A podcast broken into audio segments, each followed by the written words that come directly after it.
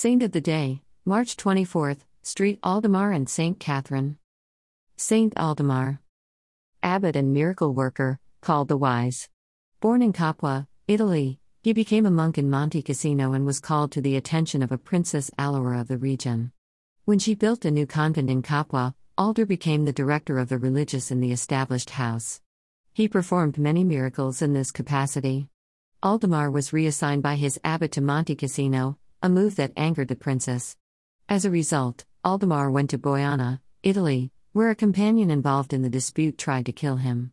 Aldemar fled into the region of Bocchignano, Abruzzi, where he founded several more religious houses. Saint Catherine Saint Catherine of Siena was born during the outbreak of the plague in Siena, Italy on March 25, 1347. She was the 25th child born to her mother, although half of her brothers and sisters did not survive childhood.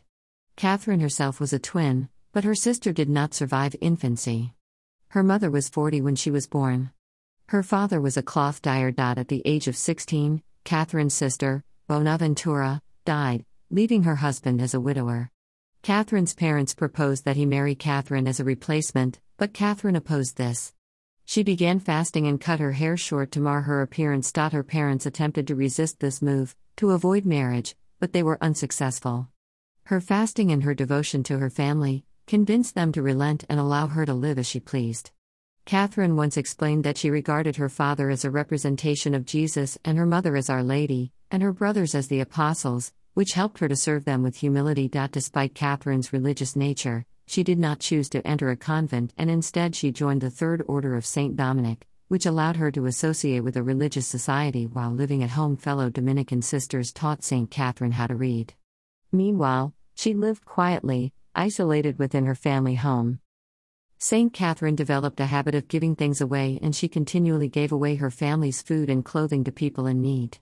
She never asked permission to give these things away, and she quietly put up with their criticisms.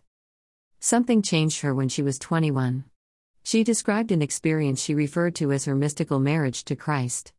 There are debates over whether or not St. Catherine was given a ring, with some claiming she was given a bejeweled ring, and other claiming the ring was made of Jesus' skin. St. Catherine herself started the rumor of the latter in her writings, but she was known to often claim the ring itself was invisible. Such mystical experiences change people, and St. Catherine was no exception. In her vision, she was told to re enter public life and to help the poor and sick. She immediately rejoined her family and went into public to help people in need. She often visited hospitals and homes where the poor and sick were found. Her activities quickly attracted followers who helped her in her mission to serve the poor and sick. St. Catherine was drawn further into the world as she worked, and eventually she began to travel, calling for reform of the church and for people to confess and to love God totally. She became involved in politics, and was key in working to keep city states loyal to the Pope. She was also credited with helping to start a crusade to the Holy Land. On one occasion, she visited a condemned political prisoner and was credited with saving his soul, which she saw being taken up to heaven at the moment of his death.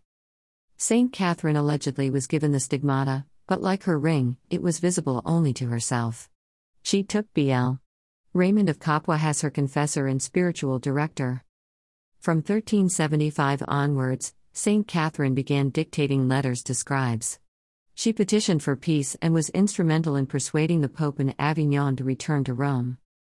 She became involved in the fractured politics of her time, but was instrumental in restoring the papacy to Rome and in brokering peace deals during a time of factional conflict and war between the Italian city states. She also established a monastery for women in 1377 outside of Siena. She is credited with composing over 400 letters, her dialogue, which is her definitive work, and her prayers.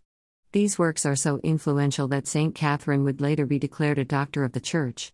She is one of the most influential and popular saints in the Church. By 1380, the 33 year old mystic had become ill, possibly because of her habit of extreme fasting.